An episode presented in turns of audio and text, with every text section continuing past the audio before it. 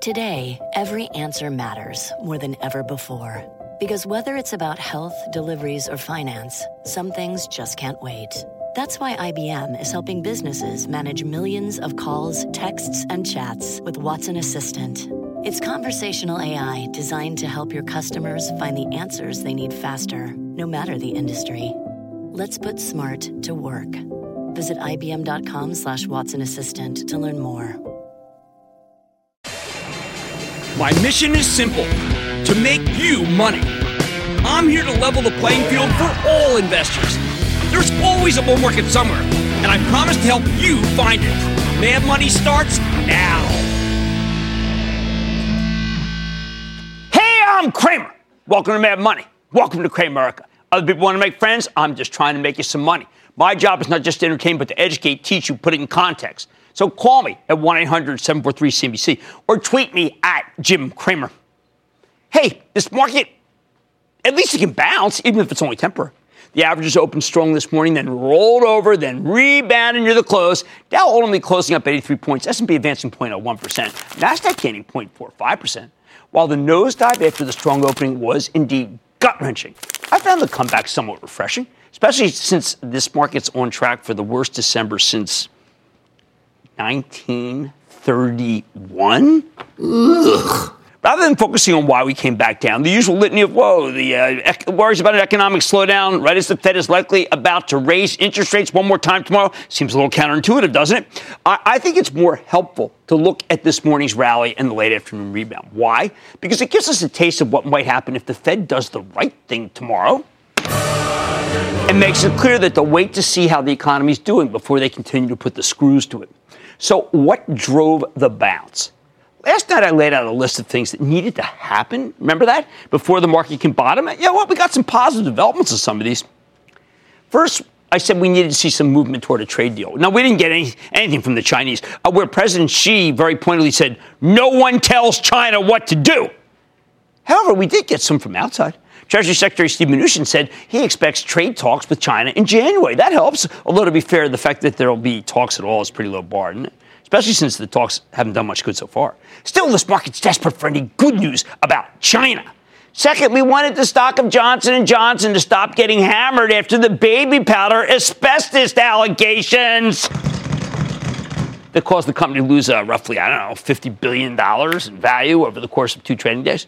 You never want to be accused of hiding asbestos in your products, especially not baby powder. But last night, C E O Alex Gorsky came on our show and offered what I thought was a serious rebuttal. I did my best to bring up every single major allegation from Reuters and the New York Times. I, I think Wall Street was appeased. Investors like it. At the same time, Gorsky announced a five billion dollars buyback on the show. Plus, it sure didn't hurt that the lead plaintiff's lawyer in this case came on Squawk Box this morning and said that investors might be overreacting, telling us the losses would be contained if J and J would just settle. Third, I told you that we needed to see a bounce in the stock of Goldman Sachs, another Dow stock like J and J, after the endless press onslaught about its association with this corruption scandal in Malaysia that spurred criminal charges against the firm in Malaysia. Now, there's been a tremendous drumbeat of negativity here, most of it deserving, frankly, with people wondering whether Goldman's culture was corrupt and whether the company should have known that the former prime minister was siphoning billions from deals that Goldman did for one M D B, Malaysia's state investment fund. How would they have known? The argument is that something must have been fishy because the fees were so outside, ten percent of the more than six billion dollars that Goldman Sachs raised for the fund. But I know for a fact that the Malaysian government gave Goldman written notice that the money would be used for legitimate purposes. And huge fees aren't totally unusual for difficult foreign transactions, although these did seem outsized to me. Still, there's a growing consensus the top echelon at Goldman had to know these deals were dirty. The company hasn't been able to defend itself. You don't talk about the specifics of ongoing litigation if the Justice Department is involved. But the stock was finally able to bounce today. It created more of a positive backdrop for the broader market, even though the banks remain one of the worst places to be, save for the oil companies. Fourth, even some FANG, got that there, some FANG had some bounce. I mean, this was amazing. That's, remember, that's the FANG, not the FANG. Not the FANG. Uh, uh, Facebook, Amazon, Apple, Netflix, and Google, now Alphabet. There were no real news here. I mean, obviously, Facebook's brand is tarnished, but the advertisers still need them to reach the audience. Duh. Uh, nothing good from Apple. Story in the Journal about how iPhone sales in India have dropped forty percent year over year. Ouch. That Apple stock went higher. Amazon, today we learned that a key retail executive is leaving the business after a two-year hiatus. I read some research declaring that this departure is a big negative, uh, but the stock rallied anyway. It's a welcome change of pace. I saw a good ad for Alphabet in the paper. Okay, I couldn't find anything else. Uh, what matters is that these stocks actually can bounce, which I think many people had given up on. We also got some terrific news from Boeing last night, which uh, this morning, which they announced a twenty percent dividend boost and a twenty billion dollars repurchase authorization. So we're going to speak to Boeing C F O Greg Smith after the break. So then why the heck did the averages roll over this afternoon, at least until they started bouncing again right before the close? Remember, if we're going to get a sustained bounce, we need one thing above all others. After the rate hike everyone's expecting tomorrow, the Fed needs to make it clear that they'll wait and see rather than continue to tighten. And we don't get that news until after two tomorrow. Without it, it's very hard to get a sustained advance. So let's go over the possibilities as we head into the Fed meeting.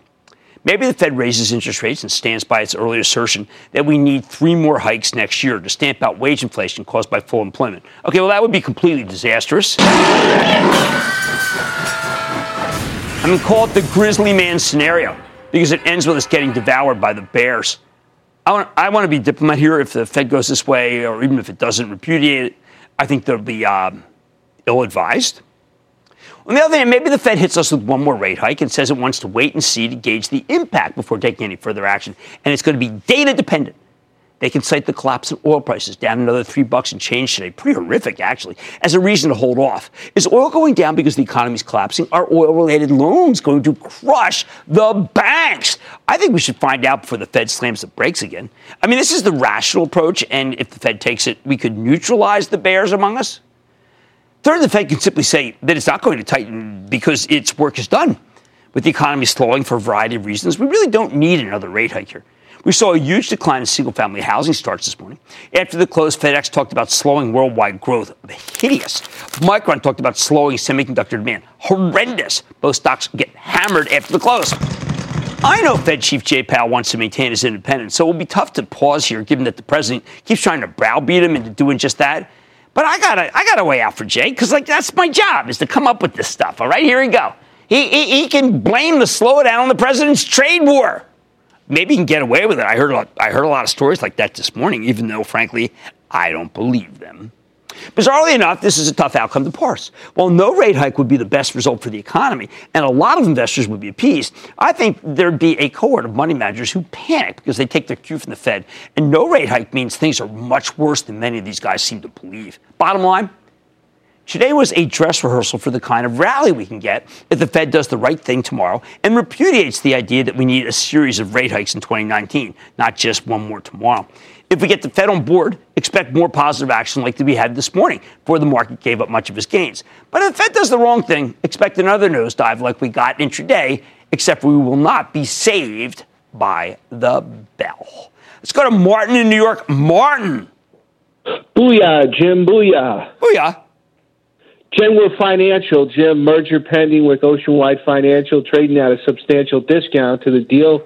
What do you think? Does yeah, it go through? You know, too low quality. Uh, I just think that one's too low quality. We actually reviewed it once, and I just don't feel any. I don't have comfort. I don't have comfort in recommending a low quality insurer like that. Sorry. How about Holly in Wisconsin, please? Holly. Holly. Hi, Jim. Dear Jim. Thank you so much for teaching me about the stock market.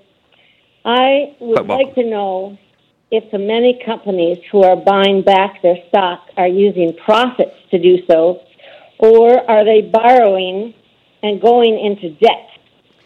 Well, I got to tell you, Holly, I'm sorry, but that is a great question. And my answer to it is, is that at the beginning of the year, many of them were borrowing. Uh, as interest rates went up, they've stopped doing that. I would be wrong to tell you I'm not concerned. I wish the companies hadn't borrowed so much money to buy back stock. I think it's. I think borrowing to buy any stock, whether you're a company or an individual, is just stupid. Okay? I don't like to mince words. I don't like margin, and I don't like borrowing to buy stock. You can't live in a stock, for heaven's sake. Let's go to Dave in Michigan. Dave. Hey, Jim. Hey, Dave. Uh, I was very fortunate. Uh, the last week in September, I bought uh, went to all cash in the brokerage C Ds. Uh, and I guess my market, my question to you is, uh, do you feel that there's a segment of the market where it might be a good time to start buying back in? Well, I mean, I, I, look, I, I think that this is more of an index fund question. Um, I think that I would be committing some money to index. I like where you're positioned, though. And so I'm not going to tell you, listen, it's time to get in. There are individual stocks that are reaching levels, but I was surprised when I went over how many stocks are now five percent yield. There were only a few that I felt would really be ones I'd like. We're oversold. We did some buying for my charitable trust today after doing a huge amount of selling, but it was small. And what we bought was, I would say, not that much of consequence. I want to see oil stop going down. I want to see some of these big cap stocks stop going down. And I want to see what the Fed says. There we go. Today was a better day than we've seen over the past few days. Low bar. But a sustained move higher just won't hold until we get that rate hike and then an indication what the Fed is willing, that it's willing to wait and see. Maybe even be prudent, not be rash. On Mad Money tonight, Boeing just announced a quarterly dividend buyback boost, and the stock is reaching higher altitudes. Did it also help change the flight path of this market? I'm talking to one of the company's top executives. Then Walmart may have made its mark offline as the cheapest store in town, but could its online growth grab a bigger piece of the pie? I'm talking to the head of Walmart's e-commerce biz, find out how the big box retail giant is re-examining its retail D N A. And it might be the middle of winter, but are you already dreaming of your summer days on your back deck like I am? I'm eyeing an under-the-radar housing play that's disruptive and can help you bank on warmer days outside. So stick with Cramer. Don't miss a second of Mad Money. Follow at Jim Cramer on Twitter. Have a question? Tweet Cramer. Hashtag Mad Tweets. Send Jim an email to madmoney at C N B C dot com or give us a call at one eight hundred seven four three C N B C. Miss something? Head to mad money dot C N B C dot com.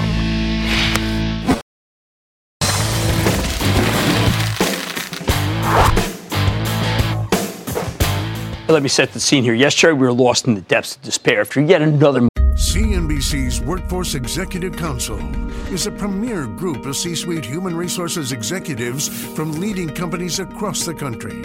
It offers a members-only portal and chat, plus exclusive industry content, with access to breaking news calls and digital networking experiences. The network and resources H R leaders need now. Apply to the Workforce Executive Council at C N B C councils dot com slash W E C. Multi-day meltdown.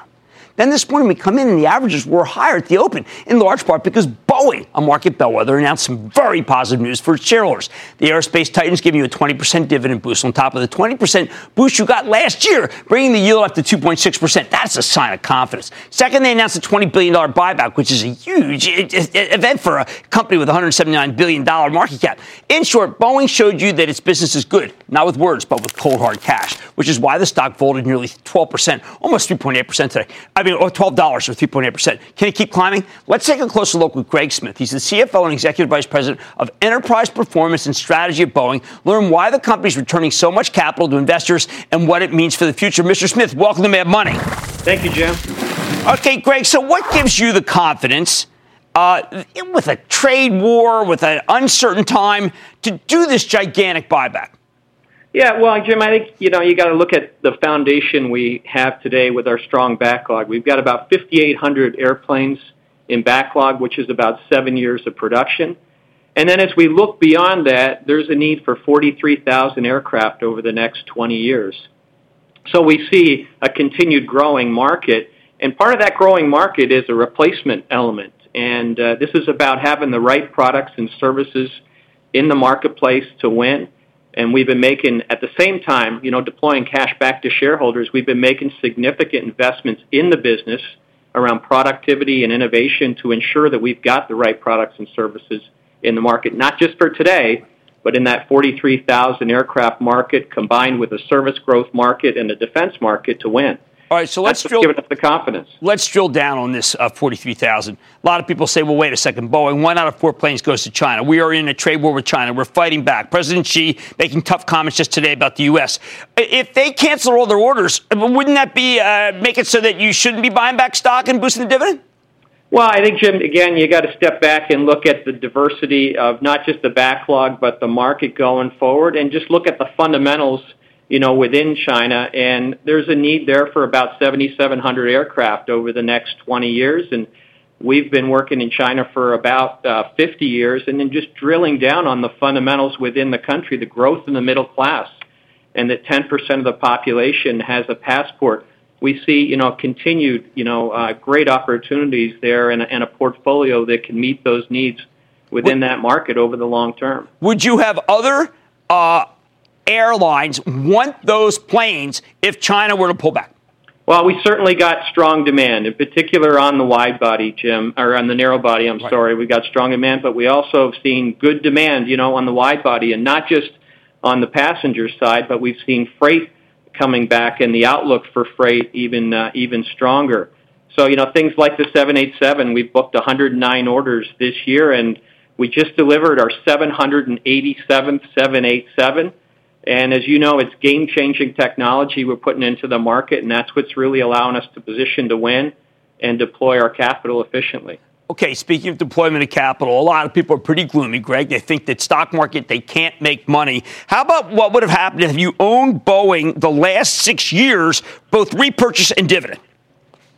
Well, it's been we've been a big focus, obviously, on cash generation, at the core of the company, cash generation, and I'll say efficient and effective deployment. So we've bought back about two hundred thirty million shares over the last five years and increased the dividend by about three hundred twenty-five percent. At the same time, we put about forty billion dollars into the business through uh, really innovation and as well as, as capital and overall uh, productivity tools that we put in place. So a balanced, you know, I'd say deployment, but been very consistent with our with our deployment efforts, and very much, you know, doing what we said we do, which first and foremost starts with executing to our plan and delivering strong cash flow and deploying that cash flow in a very efficient manner. Okay, you uh, repurchase program, new twenty billion dollars authorization, up from eighteen billion dollars approved last December, but the stock is higher. Why would you increase the amount? Yeah, as we just look at our free cash flow opportunities going forward, Jim, and the year-over-year growth uh, profile that we see, we thought twenty billion dollars matched that continued growth that we see going forward, and uh, we asked our board for that authorization, which they gave us, as well as, again, that twenty percent increase in the dividend.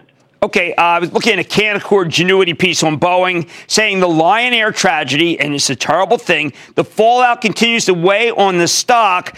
Is there anything new you can tell us about the Lion Air tragedy and any impact on the company? No, Jim, I mean, obviously, you know, we're deeply saddened by the tragedy of Lion Air, and it, it weighs heavily on, of course, the whole Boeing family here. And as you know, you know, safety is at the core value of what we do, and we've done and will continue to do going forward. So we're working with our customer and working with the investigation team and the authorities, and uh, and really, again, really working with them to uh, determine the root cause, and uh, we'll continue to do that until the investigation is complete. Okay, Greg, uh, we had Jim McNerney on a couple of times, a former C E O. Yeah. And at one point I asked him, I said, look, this rivalry with Airbus, is yeah. it, he had gone to Yale, I went to Harvard. Is it like Yale versus Harvard? He said, no, it's not like that at all. Where is the rivalry right now? Well, uh, I'd say we have a competitive edge. Um, and uh, look, it's a competitive marketplace. And, and we're mindful of what the competition is doing, not just today, but I think where we think they're investing going forward and the services they're going to offer. But it, look, it's a big market. It's, uh, it's uh, you know, wide bodies alone, nine thousand aircraft will be needed over the next twenty years. But we welcome the competition, Jim. I think it makes us better. And uh, but the competition is fierce, and, and, you know, we're playing to win. But, again, we're trying to make sure we're making the right investments to continue to have that competitive edge as we look at the markets going forward. Okay, so, Greg, you mentioned uh, you mentioned – Uh, cargo. This uh, evening, FedEx reported uh, it's very clear they have to spend a little more than people thought, or than anyone thought. I think all these companies have to spend more. Is that good news for Boeing? Well, like I said, I mean, the fundamentals around the freight market have definitely improved. Um, we've got a pretty incredible portfolio of, of offerings, you know, whether it's the seven sixty-seven, the triple seven, or the seven forty-seven. And as well as converted, you know, uh, um, passenger to freighter in our services business. So we got a great portfolio, and we're certainly, you know, engaged with the customer to ensure that we're meeting their needs. And so, you know, certainly strong growth there uh, really gets to more demand, and uh, and we're focused on getting winning that demand and getting them, you know, these game-changing products and services in the time frame that they need them. And that's that's going to continue, again, to be a big focus for us. Last question. Oil prices have collapsed here. Typically, when oil prices go up, the airlines have to hold back purchasing. Are you getting any feelers from some airlines who are saying, hey, you know something, Greg, oil prices have really come down. This is really good news for us. We're going to rethink our orders and maybe put in more orders?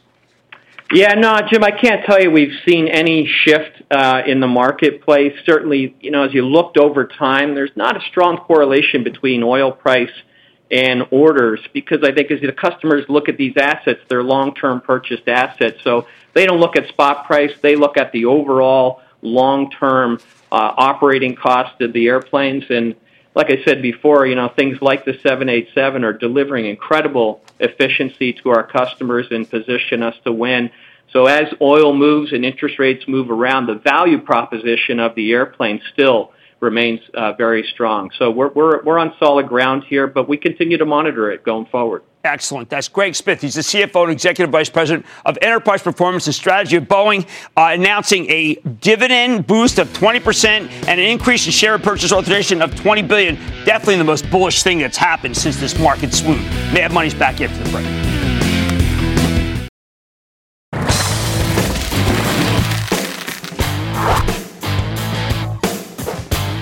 Okay, now the market's catching its breath a little bit. We need to search for high-quality stocks that got dumped during the sell-off. They might not be done going down, but at least you can confidently buy them into weakness. Take Walmart, one we really like. When the rest of the market was collapsing in October and early November, Walmart stock actually rallied. It was seen as a defensive name you could take shelter in.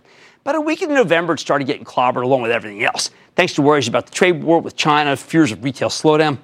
The stock's down thirteen percent in less than six weeks, even though the latest quarter was incredibly good. I think people don't understand this company. Investors see Walmart as a boring brick-and-mortar retailer with an okay two point three percent yield, and to them it's a value stock. It's not particularly cheap, nineteen times earnings. That's not what I see.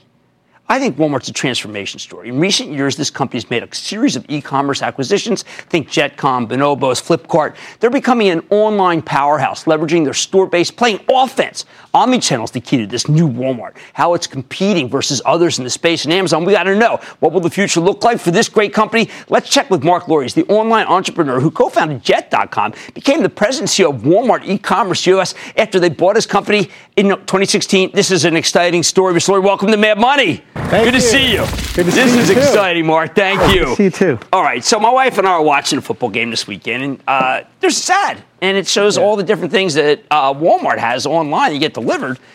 And she says, uh, why don't we use Walmart dot com?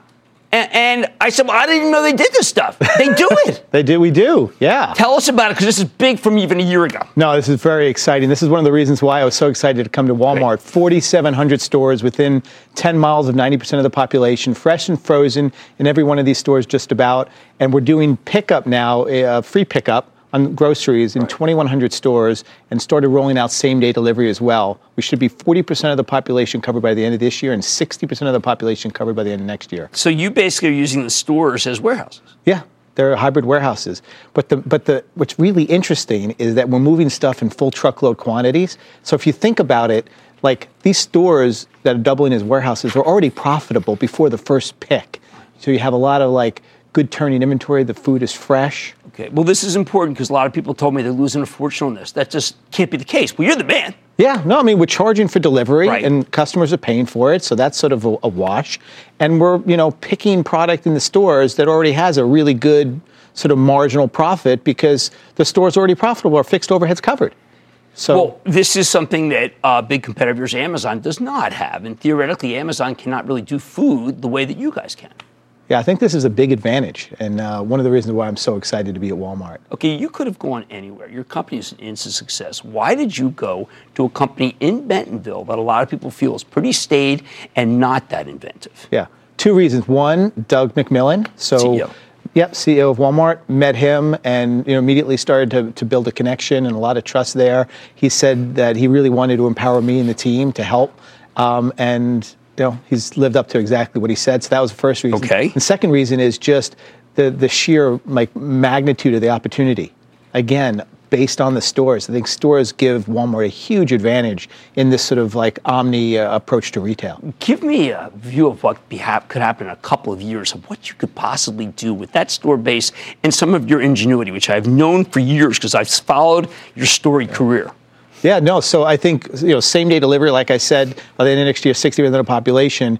Think about sort of the next, you know, level from that, delivery right into the fridge. Okay, so, you know, basically a one-time code, you know, they come in with a camera on their chest, you can watch it on your iPhone and see them come in, put it in your fridge and leave to sort of build confidence and trust, and these are Walmart associates doing it. So I think, imagine, you know, going out to work, coming home, and there, there is, the stuff's in your fridge already. That's the next step. Take it a step further, not even having to order it. How about just being able to keep you in stock on everything you need and just not even have to think about it? Okay. That's the future. Um, how about these brands? Uh, shoes dot com, uh, Moose Jaw, Hayneedle, Bear Necessities. Where do these fit in the game plan? Yeah, so we have a two-pronged strategy for M and A. We have specialty retailers, so the ones you said, Shoes, Moose Jaw, Hayneedle. Right. We just bought Bear Necessities. Um, and those are really to extend that long-tail assortment. So once right. we bring people in with fresh and we get them coming back every week, then we want to sell them the long tail. This helps accelerate our entry into the long tail. We're getting merchandising expertise. We're getting product content.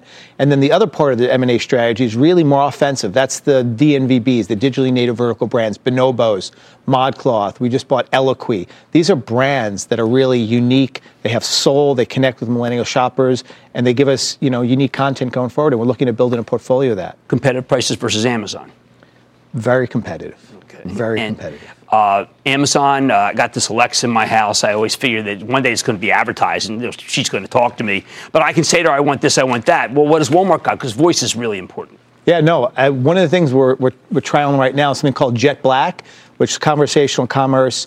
Um, you basically text or use voice to order anything you want mm-hmm. in New York City. And it's... Really?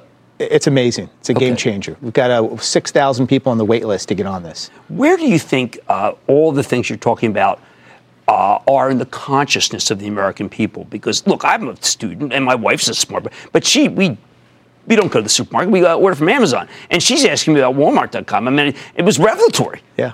Well, it's just only in the last few years now. Okay. I mean, so this pickup delivery, I mean, pickup and delivery of groceries, this is really just the beginning. It's starting to accelerate, but if you fast forward a few years, you can have, you know, ninety percent of the population with access to same-day delivery of fresh and frozen food at Walmart prices. Okay, someone who's the great people in this business have taught me that what I really want to measure is not just solely same day, but same store. Will this count towards same store sales, which are already pretty darn good for Walmart?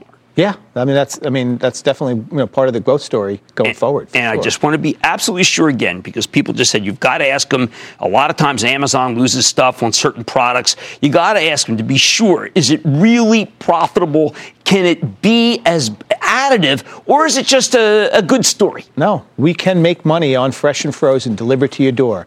Right now, we're charging enough for same-day delivery to cover our cost of delivery through crowdsourced partners. And like I said, before that first pick in the store, you've already got a really fat marginal profitability. So that's, you're working from a great base because of the store traffic, which is, gives you the turns on the inventory and allows you to pay for your fixed overhead. That's people, the big advantage. Uh, store traffic, one hundred forty million customers visit a Walmart. You got a lot of people work at Walmart, ninety percent of the population within ten miles. These are all ad, these are all offensive abilities for you. Absolutely. And again, this is why I'm so excited to be at Walmart, having a lot of fun.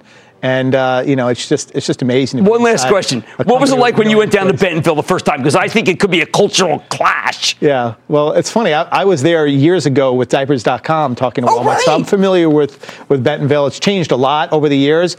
It's it's definitely, you know, the, the Walton family especially has invested a lot. There's some great hotels and restaurants, and I love going there. All right. Well, we're going to we're going to keep talking to you because okay. I think that you're the most inventive man in retail today. And I'm also proud Jersey. I have to admit that, like me. Yeah. And you've just done great stuff. That's Mark Lore. He's president and C E O of Walmart E-commerce U S A.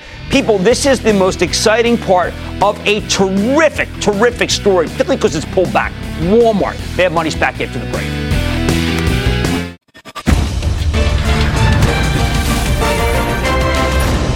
Tomorrow, kick off the trading day with Squawk on the Street. Live from Post nine at the N Y S E. We've had this conversation. Who was now, the first to say it was getting weaker? You were. And Who you know hammered what? them endlessly? I, you know, I kind of wish we'd done about a week of it and then been able to move on. I did it but every somehow, day. People were sick of me. Oh, yeah. They're sick of me anyway. I don't care. Yeah. My wife's sick of me. My well, dog is sick of me. It all starts at nine a.m. Eastern.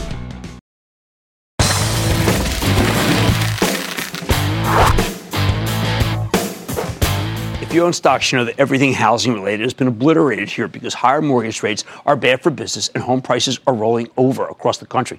But what if some of these stocks are less levered to new building than people believe? Look at Trex, T R E X, is the world's largest maker of wood alternative decking and railing products. I have them at my house. Basically, they make composites that look a lot like wood yet require far less maintenance. Because it's housing related, this stock has gone from ninety dollars in September to fifty-eight bucks, and that's after catching a nice bounce today. Here's the thing, though. Trex is a dis- disruptor in this industry. The value proposition here is that their products are superior alternatives to wood, and there are a lot of wooden fences and decks that could potentially be replaced. While Trex's latest quarter came in a tad light, the company still generated nineteen percent sales growth, forty-seven percent earnings growth. Those are incredible numbers, as long as you believe they're sustainable. So can the company keep this up, or will it be dragged down by the home builders? Let's check in with Jim Klein, the president and C E O of Trex Company, get a better read on how his company's doing. We're headed. Mister Klein, welcome back to Mad Money. Good to see you. How you Thank been? You, Jim. Thank you. How you been? Have a seat. Okay, Thank so here's the deal. Um, we know that housing has gotten weak in this country. Uh, and yet at the same time, we are saying that you are a disruptor, as you heard, and that really you aren't as levered to housing starts as you are to repair and remodel. Well, that's exactly right. We're a ninety-five percent repair and remodeling play. Only about five percent is new construction. So if that's the case, then even though I know that you had uh, some inventory changes in September and October, uh, reduction in distributor demand related to rebalancing of their inventory, I imagine that things have snapped back terrifically since you, since you reported. Yeah, this is the time of year when uh, normal deck building starts to slow down a little bit. So right. It's a normal seasonal slowdown, and we start our early buy where we start to stock in the distributors and dealers beginning in December.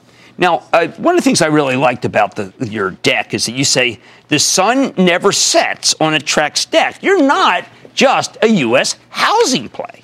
That, that's correct. Uh, we're in about forty-six countries around the world, heavily levered into uh, Europe and Australia. Now, you also have other uses. We tend to think of you as just really, but market leader in stadium railing, uh, uh, Bank of California Stadium, Los Angeles Football Club, Little Caesars Arena.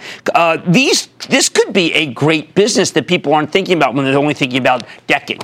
Absolutely right. We do about ninety percent of the major stadiums and arenas in North America. ninety percent? ninety percent. I don't think people know that that well. I think they're just thinking that uh, that we go to Home Depot and we get Trex, and that's not just your only distribution.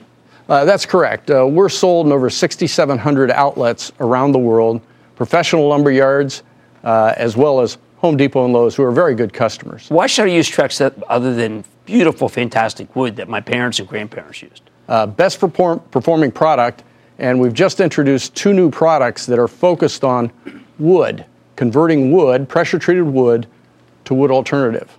I don't walk me through that. I don't understand. So we've got two new products. One that's priced at one dollar seventy-five.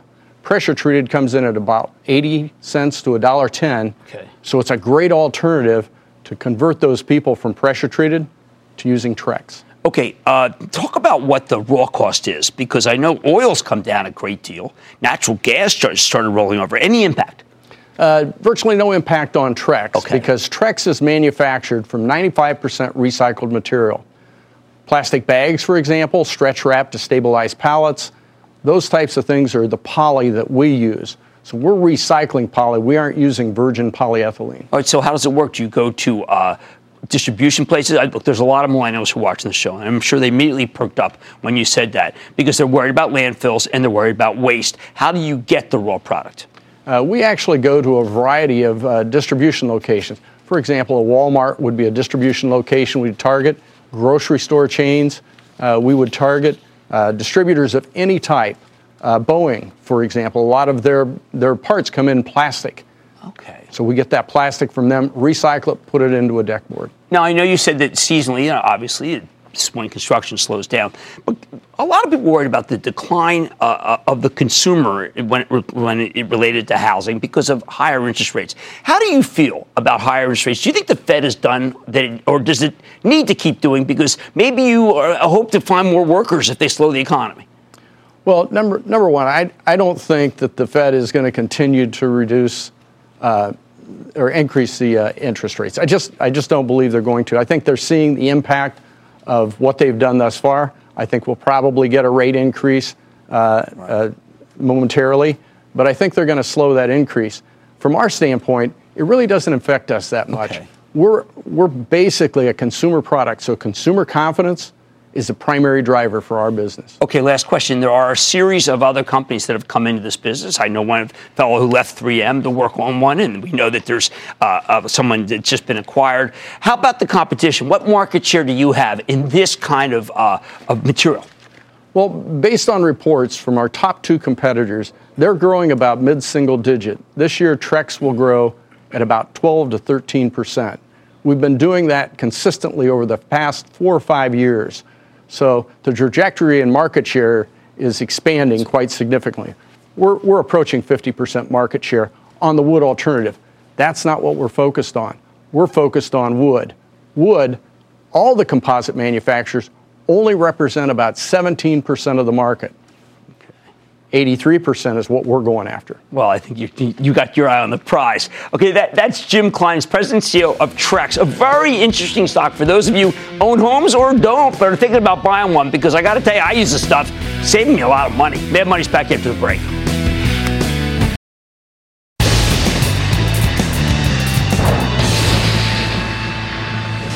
It is time for the labor.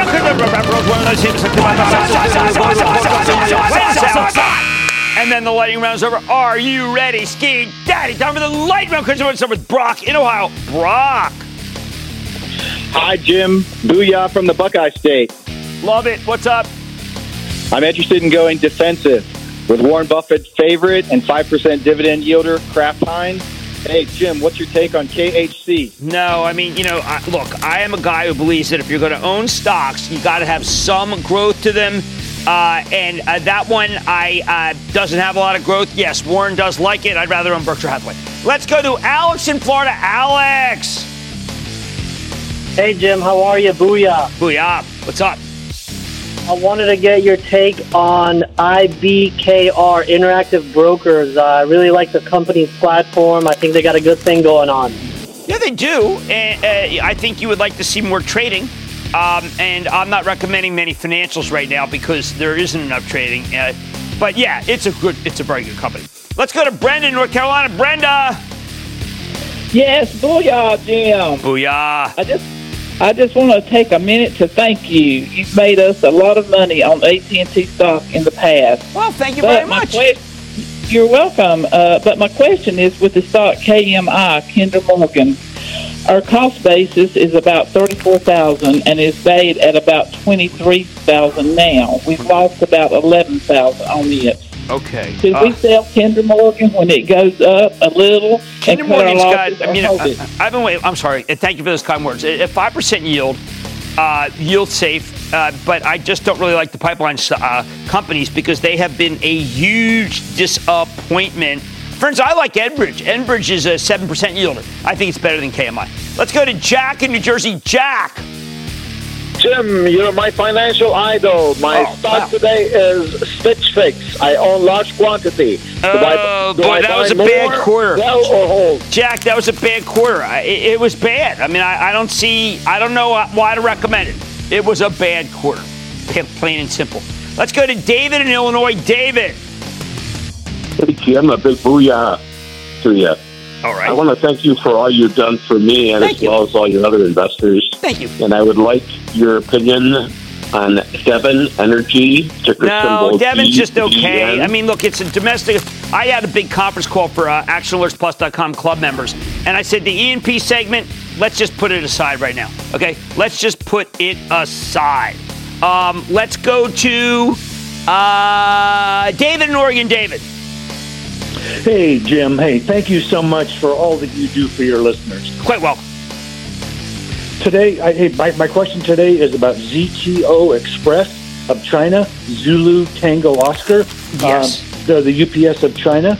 Is this a buy, a watch, or a walk away? Um, I want to walk away from that. I, I don't need uh, any China exposure with our countries really going at it, uh, hammer and tongs.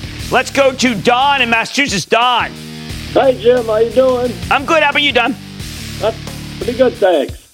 Hey, Jim, I just wanted to say I, like David Faber, do see a resemblance to Tom Brady.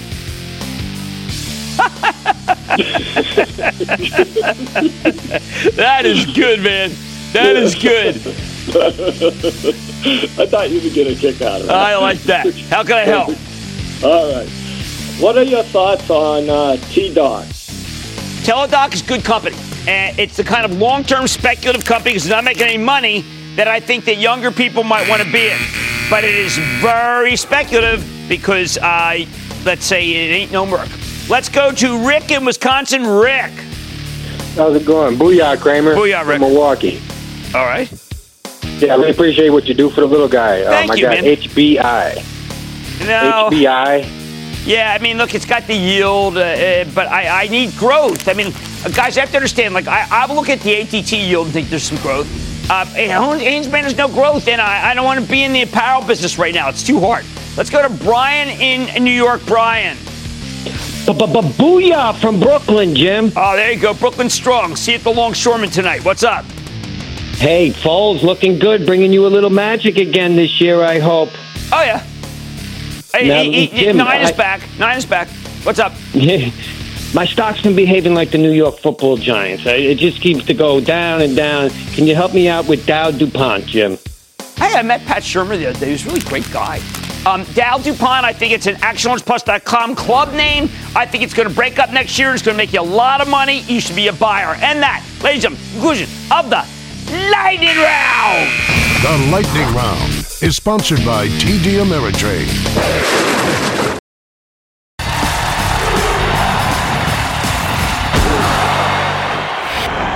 Who should we blame for the slowdown here in the U S, which grows more pronounced by the day? Is the president more at fault or the Federal Reserve? In other words, what's doing more damage, the trade wars or the talk of more rate hikes? I keep hearing people debate this question, but honestly, how's it even a question? Let me be blunt. The Fed's the problem. When the whole thing started rolling over, for heaven's sakes, when Jay Powell started saying these real negative things about what he had to do to stop inflation. I know the trade war is bad news for our economy, at least short term, and the stock market absolutely hates it.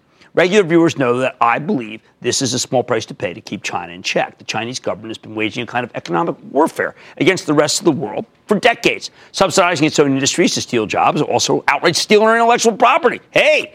I think we need to do what's necessary to put a stop to this stuff. It's not like China's some friendly bastion of democracy. We're talking about a communist dictatorship here, for heaven's sake. However, standing up to China is going to cost something in the short run. I think the president can get away with this because he just gave our companies one of the largest corporate tax cuts in history. Sure, maybe the tariffs hurt some companies, but business just got a huge windfall. As I see it, Trump has, well, let's say he has an excuse. What the heck is the Fed's excuse for piling on with these rate hikes? I'm constantly talking to C E Os who do business both here and abroad. I always ask them about the tariffs because tariffs do matter. These executives are so much more concerned about the Fed rate hikes, they always change the conversation, particularly the threat of three more tightenings next year. That's top of mind. That made them pull in their horns. In fact, of the myriad execs I speak to, only one, Greg Hayes, the C E O of United Technologies, has said that he's more worried about the consequences of full employment, that he can't find all the workers he needs, than he is about rate hikes. On the other hand, most of the execs I talk to understand why the tariffs are necessary, even if they don't like them. To borrow a line from Miller's Crossing, you do things for a reason. Love Trump or hate him, he's got a reason to crack down on China. The policy didn't come out of nowhere. So what's the reason for the Fed's policy of continuing to tighten?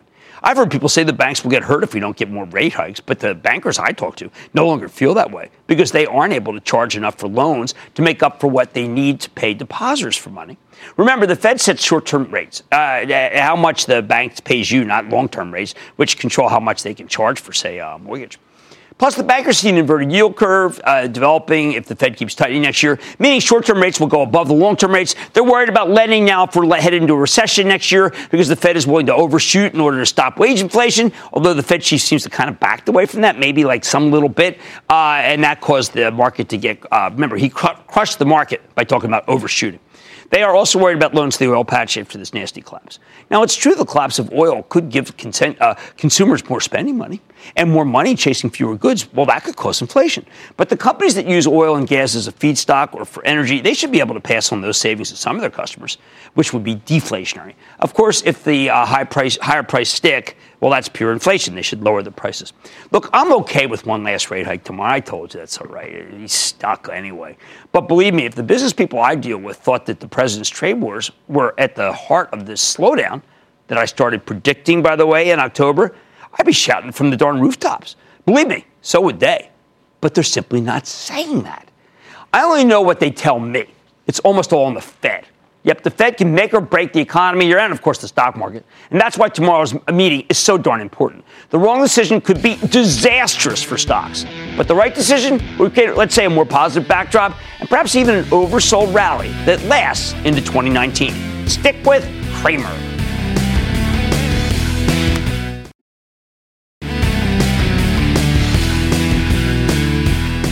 Micron, huge cut in numbers. FedEx, huge cut in numbers. FedEx, huge weakness in Europe. This is what I'm talking about. There's weakness all over the globe, and what are we doing? We're tightening. I've accepted we have to do one just because I don't want any panic. Like I said, there's always a bull market somewhere. I promise I'll find it just for you right here on Mad Money. I'm Jim Cramer. See you tomorrow. I want people to feel like they just learned something. We have journalists in the far corners of the universe. I can't wait to get all of those resources under one hour-long newscast where we can deliver the facts of the day, clearly and concisely, in context and with perspective, and tell people what's happening, what it all means. Get the truth, not the spin. The News with Shepard Smith. Subscribe to the podcast today.